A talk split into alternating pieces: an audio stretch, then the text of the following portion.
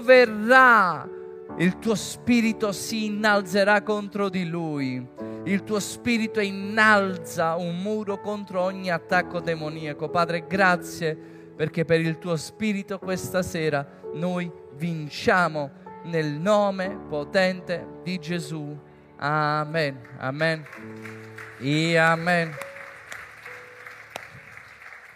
Non per forza. Zaccaria 4, 6. Andiamo alla scrittura e dice, allora egli rispondendo mi disse, questa è la parola dell'Eterno a Zorobabel. Non per potenza né per forza, ma per il mio spirito. Chi sei tu, o grande monte? Chi sei tu, o grande problema? Chi sei tu, Satana? Chi sei tu, o malattia? Chi sei tu, macchinazione del nemico? Chi sei tu, o monte, davanti a Zorobabel diventerai pianura ed egli farà andare la pietra della vetta tra grazia è su di lei. Amen. Grazia, grazia è su di non per forza del messaggio di questa sera, no per forza. Noi andremo avanti, grazie a Dio, non per la nostra forza, grazie a Dio per la forza dello Spirito Santo. Siamo qualcosa in più dell'aver accettato una religione semplicemente. Noi abbiamo lo Spirito del Signore, abbiamo lo Spirito di resurrezione dentro di noi, abbiamo lo Spirito che grida Abba Padre, abbiamo lo Spirito che può portare a termine ciò che ha iniziato. Non è per la nostra forza che possiamo vincere, al di là di quale sia il problema, al di là di quale sia la difficoltà che possiamo affrontare, sarà sempre una vittoria per lo Spirito Santo, amen? E per la grazia, la grazia che Dio ha posto nella nostra vita. E noi se crediamo veramente che Dio ci ha donato lo Spirito Santo, noi possiamo gioire questa sera. Perché se solo immaginiamo quando Pietro 50 giorni prima di ricevere lo Spirito Santo ha rinnegato tre volte il Signore, ma 50 giorni dopo, ricevendo lo Spirito Santo, con una sua parola ha convertito, che non è stato lui, ma ha convertito a 3.000 persone. Per cosa? Per lo Spirito Santo non è stata per l'abilità di Pietro, ma è stata per la grazia, per lo Spirito Santo che era su Pietro. Dopo un po' Pietro cammina con Giovanni, vedono uno zoppo e quello cerca l'elemosina, ma lui dice guarda a noi, aspettandosi di ricevere qualcosa, Pietro dice guarda a noi, io non ho né oro e né argento, ma quello che ho te lo do nel nome di Gesù Cristo di Nazareth, alzati e cammina e lui si alza e cammina. Non è stata per la sua forza, non è stato per la sua potenza, ma è stato per lo Spirito del Signore. Le cose avvengono per lo Spirito del Signore. Pietro camminava e la sua ombra, dice la scrittura, gli ammalati si mettevano nelle piazze affinché solo l'ombra di Pietro potesse toccare gli ammalati e quando l'ombra riusciva a toccare gli ammalati, gli ammalati venivano guariti. Non era l'ombra di Pietro, ma era lo Spirito del Signore che guariva gli ammalati. Non era la sua forza, non era la sua potenza. Pietro magari puzzava quando sudava. Pietro aveva aveva ogni bisogno come ce l'hanno tutti gli uomini, andava in bagno, se non si lavava puzzava, ma era lo Spirito del Signore che faceva la differenza nella vita di Pietro. Amen? Quindi comprendiamo che abbiamo bisogno dello Spirito del Signore. E c'è una preghiera detta la preghiera della serenità, che molti la conoscono. Se non la conosci, la leggiamo questa sera insieme, che dice così, Dio, la preghiera della serenità, Dio concedimi la serenità di accettare le cose che non posso cambiare e il coraggio di cambiare le cose che posso e la saggezza di conoscere la differenza. Quindi ci sono delle cose che noi dobbiamo accettare, delle cose che non possiamo cambiare, delle cose che possiamo cambiare e delle cose che dobbiamo discernere se possiamo cambiarle o, possiamo, o non le possiamo cambiare. Quindi c'è un lavoro che Dio fa e c'è un lavoro che io devo fare. Spesso però noi invertiamo i ruoli. Il lavoro che Dio deve fare, noi lo vogliamo fare noi, mentre con quello che noi dovremmo confidare noi operiamo. Non so se mi sto spiegando. E infatti il Salmo 127, verso 1 e 2 dice, se l'Eterno non edifica la casa, invano si affaticano gli operatori. Se l'Eterno non custodisce la città, invano, le guardie si affat- invano vegliano le guardie. E vanno per voi alzarvi di buon'ora e andare tardi a riposare e mangiare il pane di duro lavoro, perché suoi, ai suoi diletti egli dà riposo. Cosa c'è in questi versi?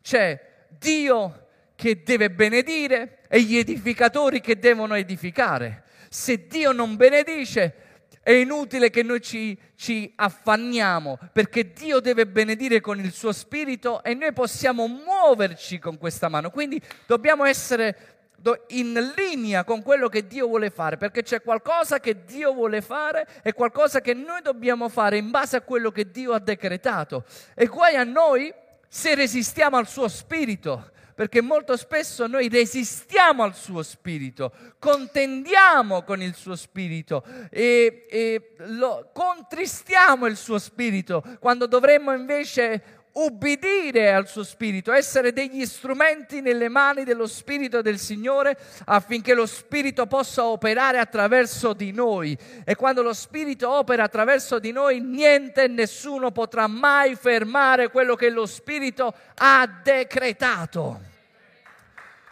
Forte per Gesù. Quindi, quindi io semino, ma il raccolto spetta all'Eterno. Quindi io posso seminare o annaffiare, ma chi fa crescere è il Signore. Quindi io posso pregare per qualche ammalato, ma chi guarisce è Dio. Ci siete? Quindi noi possiamo fare qualcosa, noi possiamo operare, ma è Dio che edifica. Possiamo farlo solo con il suo spirito e non dobbiamo avere fede nel, nella nostra forza non è per la nostra forza. Questo discernimento che io qualcosa devo fare, ma avendo la consapevolezza che non sarà per la mia forza. Operare in una condizione di riposo, un riposo attivo, che però so che mentre opero è Dio che farà le cose. Ci siete? E guardate invece Geremia che dice con chi confida nella sua forza. Ah, quanto mi sta benedicendo questa parola. Dice così dice l'Eterno Maledetto l'uomo che confida nell'uomo e fa della carne il suo braccio. Cioè, maledetto l'uomo che confida nella sua forza e il cui cuore si allontana dall'Eterno. Ma dice, egli sarà come un temerisco nel deserto quando viene il bene non lo vedrà. Chi confida nella sua forza gli passa il bene davanti e non lo vedrà. E dice, continua dicendo, egli sarà come un temerisco quando viene il bene non lo vedrà, dimorerà in luoghi aridi nel deserto, in una terra salata senza abitanti. Versetto 7, Be- benedetto, beato, felice, l'uomo che confida nell'Eterno, la cui fiducia è l'Eterno. Egli sarà come un albero piantato presso i rivi dell'acqua, cioè Dio si prende cura di lui che distende le sue radici fino al fiume. Non si accorgerà, gloria a Dio, quando viene caldo e le sue foglie rimarranno verdi. Nell'anno di siccità non avrà alcuna preoccupazione e non cesserà mai di portare frutto.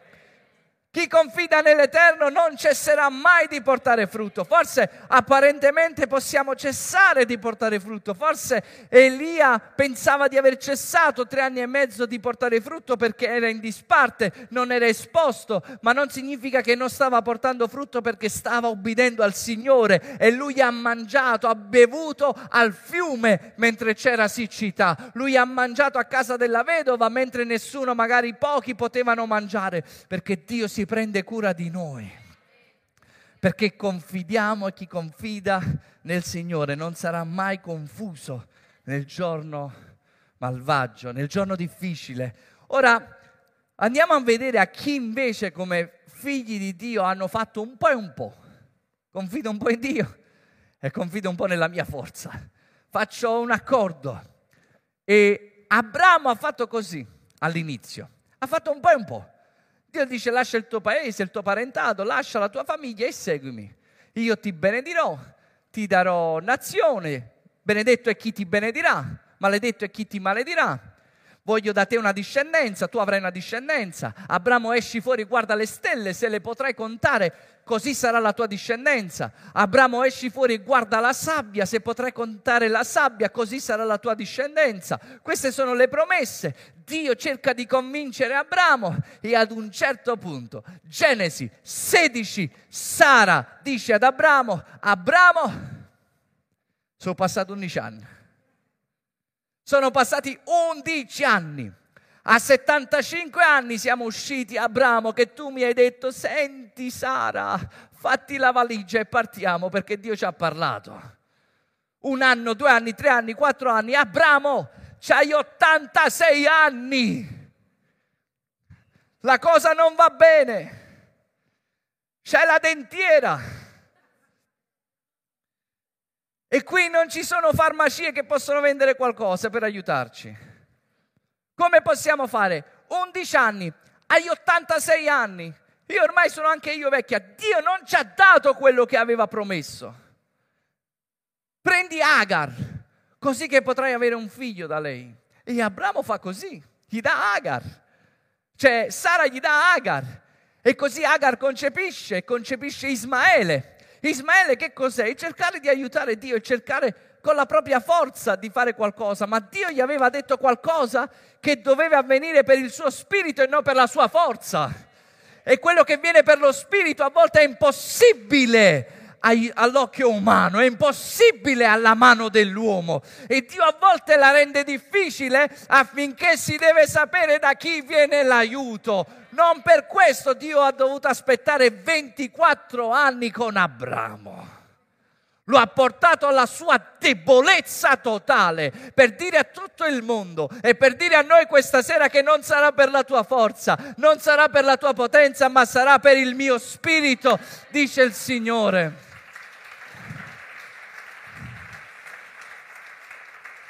Ti porta alla debolezza, invece tu vuoi subito, vuoi subito mangiare, vuoi subito quattro salti in padella, vuoi subito, la tua fede è una fede da microonde, vuoi mettere il piatto e mangiare, ma Dio cucina bene, Dio cucina a fuoco lento.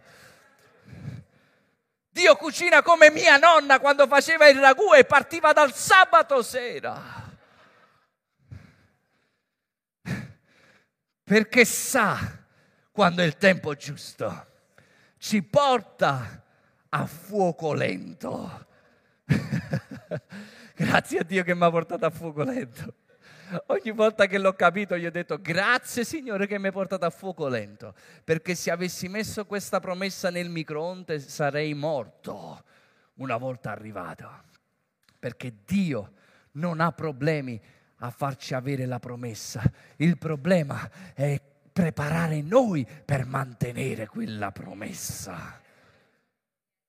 Ci avrebbe messo un attimo per dare una promessa a Giuseppe. Voi pensate che gli avrebbe fatto fare tutto il giro per le carceri, accusato, eh, maltrattato? Pensate che gli uomini avrebbero dimenticato di Giuseppe? Perché? Perché Dio stava preparando Giuseppe per quello che aveva preparato per lui. Isa- Israele ci ha messo 40 anni per ricevere una promessa che in realtà Dio aveva deciso prima. Allora noi non vogliamo allungare il tempo di Dio e neanche però tirargli i piedi a Dio. Non so se mi spiego, ma vogliamo andare a tempo di Dio e per il suo spirito arriveranno le cose. A quanti sta benedicendo la parola? Oh, mi sto proprio dilettando. Così devo uscire.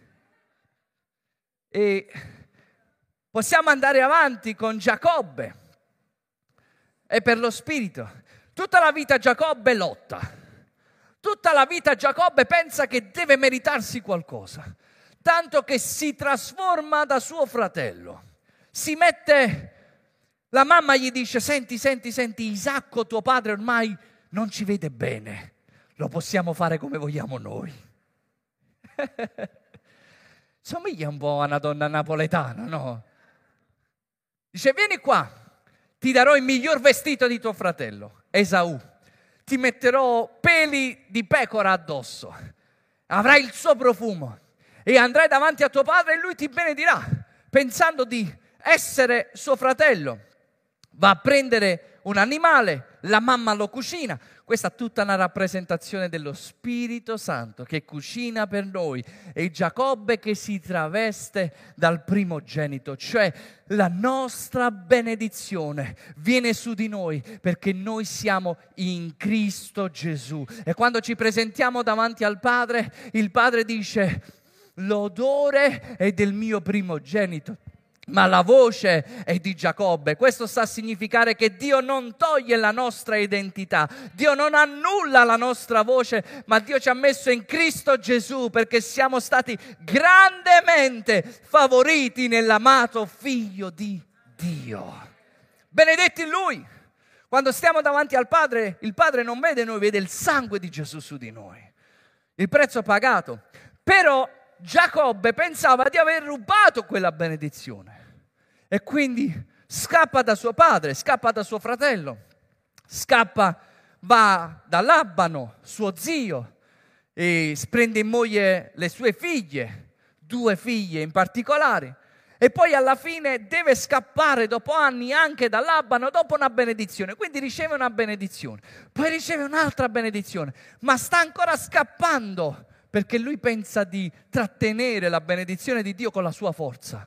Così Dio lo fa stare da solo, fa partire mentre deve incontrarsi suo fratello che lo vorrà uccidere. Lui viene con la sua forza da un lato e ormai sta combattendo Dio da tutta la sua vita. Suo fratello viene e lo vuole uccidere. Lui viene con la sua famiglia bestiame e mentre passano un fiume, lui fa passare tutto il suo bestiame, tutta la sua famiglia rimane solo e Dio lo incontra mentre lui è solo e combatte con lui, dice la scrittura. Dice basta, stai combattendo con le tue forze. E lui era forte era così forte. Molti dicono, pastore, io non ce la faccio più, sto combattendo. Il problema non è combattere, Dio ci sta dicendo di arrenderci, non di combattere. Stiamo combattendo. Siamo troppo forti, siamo troppo vivi, ma in Cristo non bisogna combattere, bisogna arrendersi. Non bisogna vivere, bisogna morire per rivivere. E Giacobbe combatteva, era forte, era forte, era forte, tanto che Dio non lo poteva vincere. Così Dio si stanca e gli fiacca l'anca per sempre. Dì alla persona accanto a te, prega che Dio ti fiacca.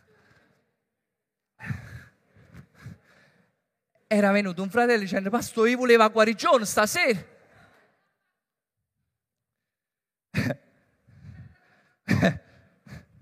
non vi preoccupate, io non vi metto ad allungare le gambe.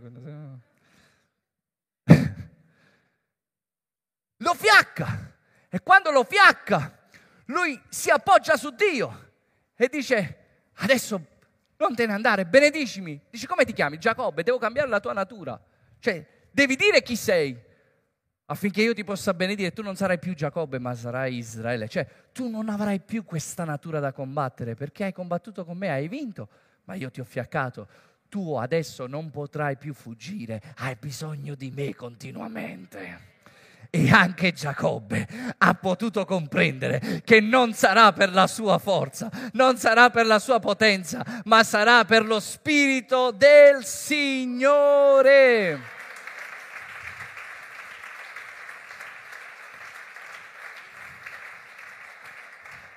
Un sogno simile, forse già l'ho raccontato, un sogno simile l'ho avuto quando ad un certo punto da una montagna veniva t- tanti animali correvano e mi stavano venendo contro. Io volevo scappare e, e, e, nel sogno io inciampo sulla roccia e vado a terra e una forza mi teneva a terra.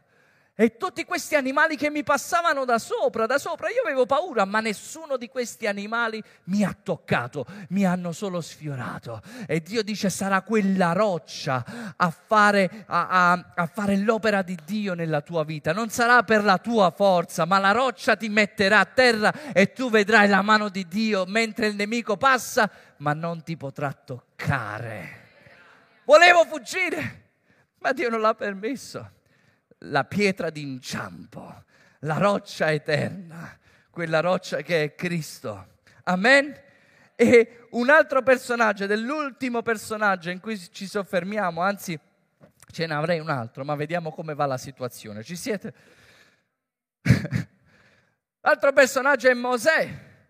Mosè che viene parlato da Dio, esce da Israele Israele dopo aver visto la gloria di Dio, dopo Miriam, Miriam che danzava vedendo la gloria di Dio, hanno visto le dieci piaghe, hanno visto la mano di Dio onnipotente. Dio si è divertito a rompere le ruote dei, farao, dei, dei, dei carri dei faraoni. Cioè, il carro del faraone non era un carro normale, era un carro straordinario. È come se noi abbiamo le macchine e il faraone insieme ai suoi avevano le Ferrari.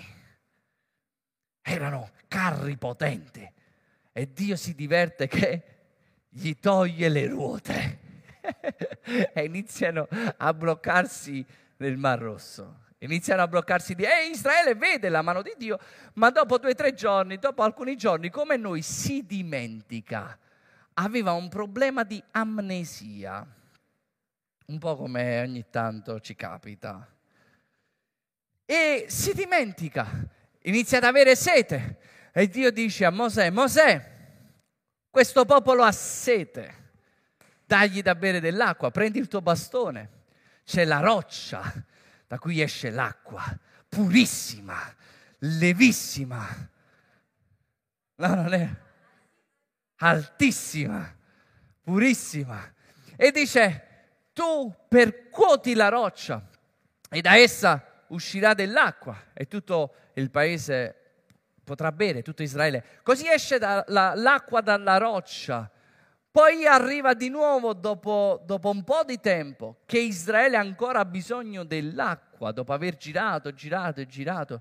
E stavolta Dio gli dice a Mosè, Mosè, stavolta prendi il bastone, ma non parlerai, non per, percuoterai la roccia, ma invece parlerai alla roccia. Ora ascoltatemi qui parte del centro del messaggio, e dice tu parlerai alla roccia, tu non percuoterai la roccia.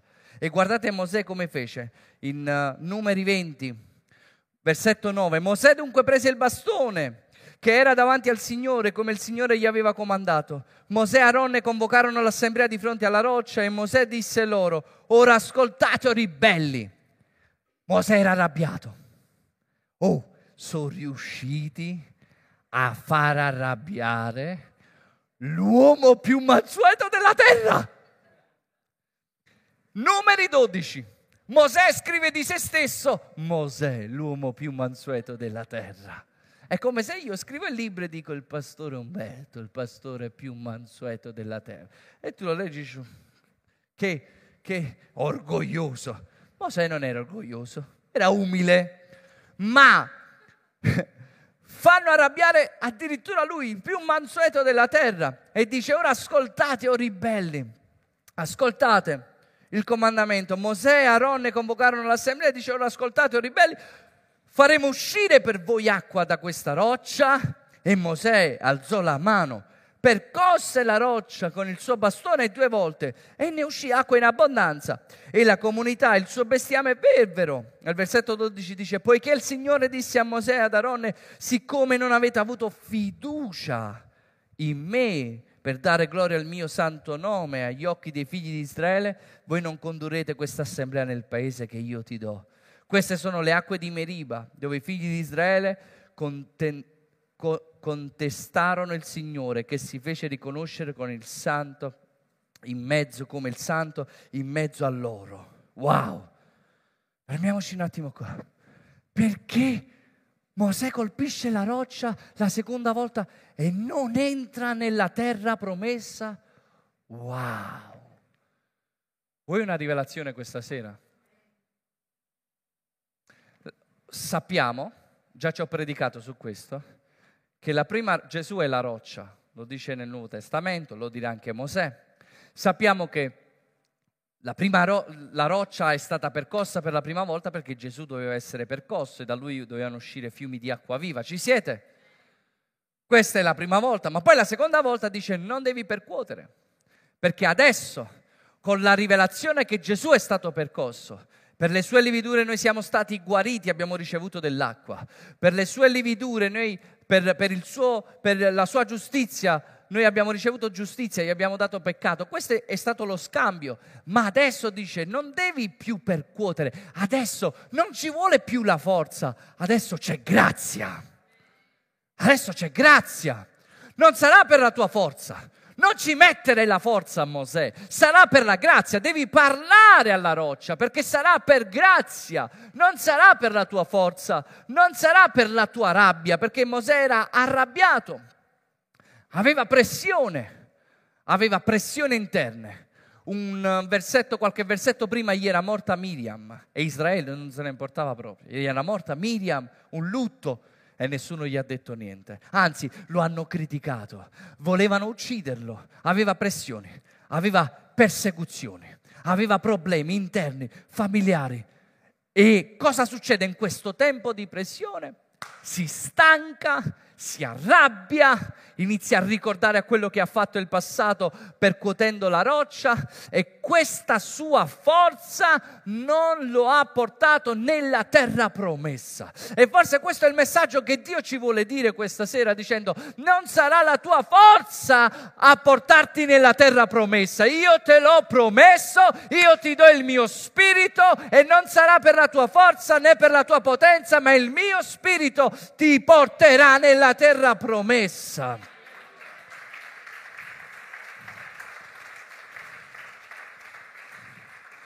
E la sua promessa è il suo spirito, amen? Ora Dio dice a Zorobabel, attraverso Zaccaria che abbiamo, che abbiamo letto, una scrittura straordinaria, Dio dice a Zorobabel, dice, non sarà per la tua forza, non sarà per il, la tua potenza, ma sarà per il mio spirito. Ma cosa era successo?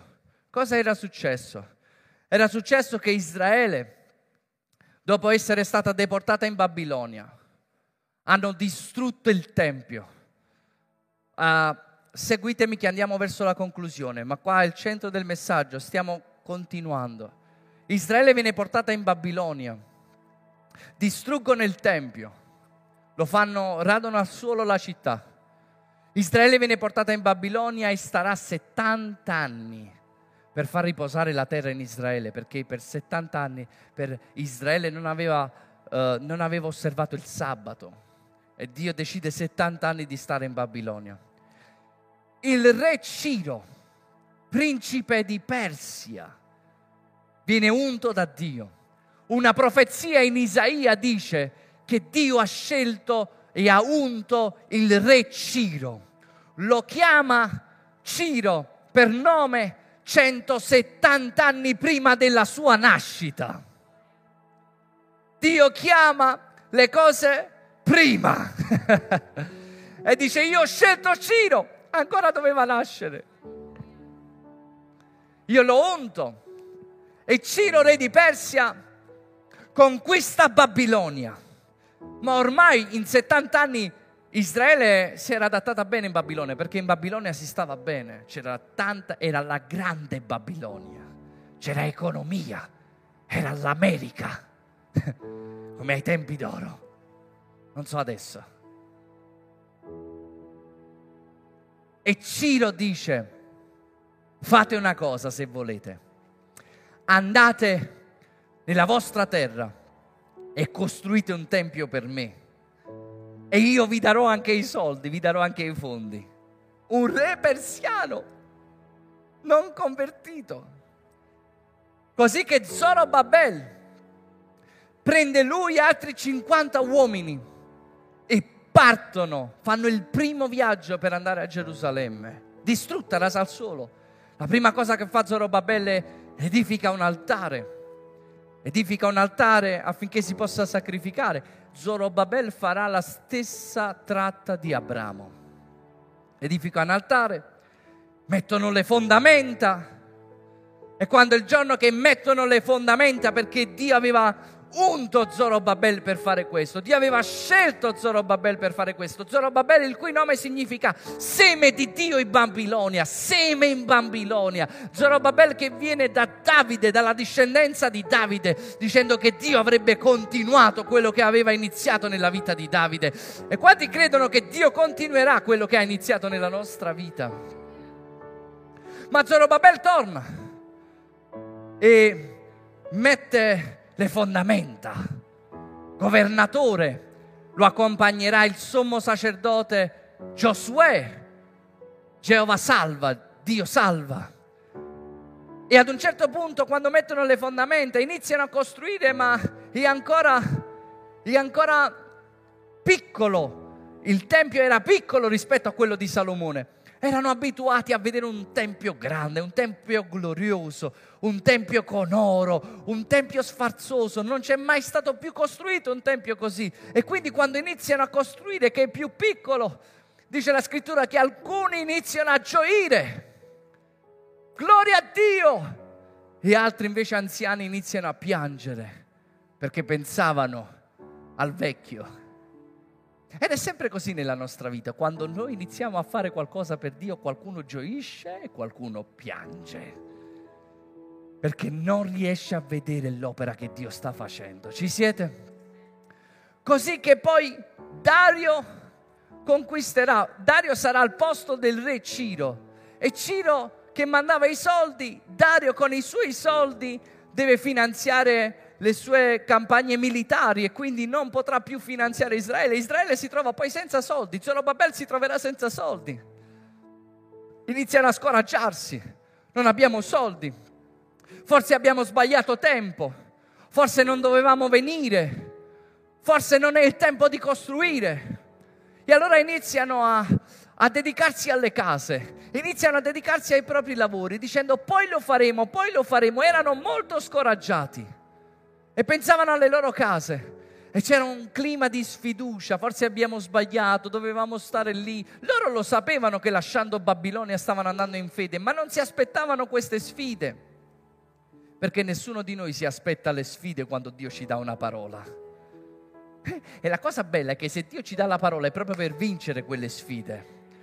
Più la parola è forte, profetica nella tua vita, più saranno forti le sfide, perché quella parola ti serve per attraversare quelle sfide. E basta solo una parola.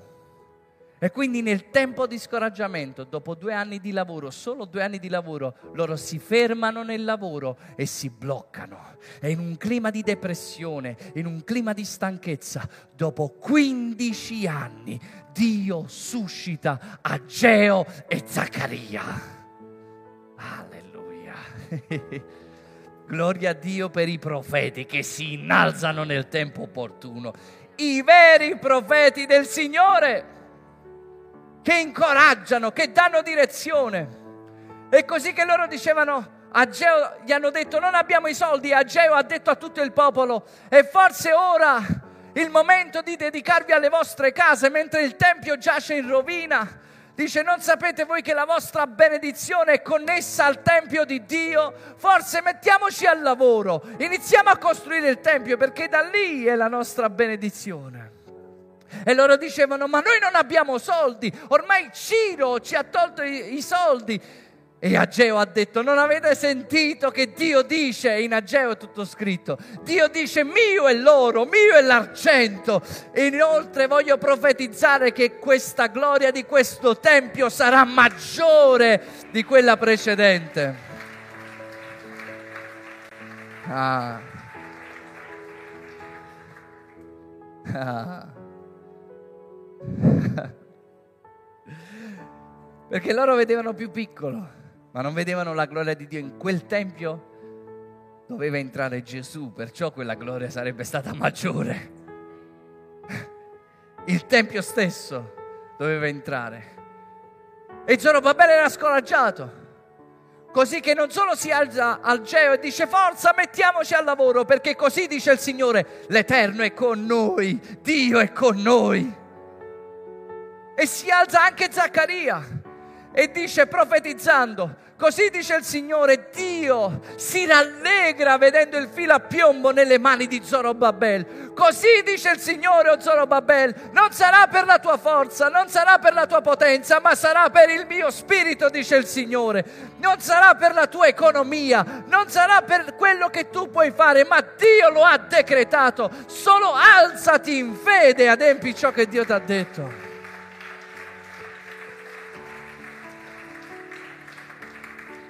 È questo clima di fede che Zorobabel si alza e si mette di nuovo a costruire. Si mette di nuovo a costruire. E sono qua per incoraggiarti questa sera. Qualsiasi sia la tua sfida, qualsiasi sia il, la tua difficoltà, qualsiasi sia il tuo monte, qualsiasi sia il tuo problema, accertati solo di in, innalzarti in fede nel nome di Gesù e di continuare i lavori che Dio ti ha dato nelle mani. Continua a costruire, non ti fermare. Il nemico è un topolino con il megafono, continua a baiare, continua a volerti farti fermare, mette insidie, inizia a calunniarti, inizia a buttare fango, ma tu scuotiti e continua a costruire, scuotiti e continua a costruire, non lasciarti fermare. Se ci fermiamo ogni volta che un cane abbaia, la nostra strada sarà molto lunga, ma mentre i cani abbaiano, mentre i cattivi operai abbaiano, mentre i figli del diavolo abbaiano, noi continuiamo a costruire senza, senza distrazione. Come disse Nemia, quando il diavolo voleva distrarre, Scendi, scendi, scendi. E il diavolo ti dirà, scendi al mio livello, scendi al compromesso, scendi a rispondermi, scendi. E Nemia disse, non posso scendere perché ho messo mano a un lavoro importante. E sarà Dio stesso a darmi buon successo, perché non è la mia forza, non è la mia potenza, ma è il suo spirito e una sola voce si sentirà. Grazia, grazia è su di lei. C'è lo Spirito e c'è la grazia. C'è lo Spirito e c'è la grazia. Forse stiamo combattendo. Forse abbiamo messo le nostre forze, stiamo combattendo con Dio. Ma Dio dice, figlio mio, prendi in mano le promesse che io ti ho dato e muoviti per lo Spirito. Cammina nello Spirito, cammina nel frutto dello Spirito Santo e vedrai che il nemico non potrà fermarti e io adempirò quello che ho promesso per la tua vita. Non ti fermare e continua perché non sarà per la nostra forza. Anzi, quando Dio ci promette qualcosa, quello che dobbiamo fare è morire e quando diciamo non la mia volontà, ma la tua sia fatta, quando Dio non trova la nostra forza, allora c'è la sua forza. Quando Dio non trova la nostra volontà, allora c'è la sua volontà. E Dio è potente da adempiere il suo piano in noi. Quando trova un cuore, un corpo disponibile a dire, oh Padre, sia fatta la tua volontà. E io lo so, non sarà per la mia forza, né per la mia potenza, ma per il tuo volontà Spirito. Amen. Ci alziamo all'impiedi. Chiudiamo per un attimo i nostri occhi. Alleluia. Thank you Jesus. Non per forza né per potenza, ma per il mio spirito dice il Signore, non per forza né per potenza, ma per il mio spirito,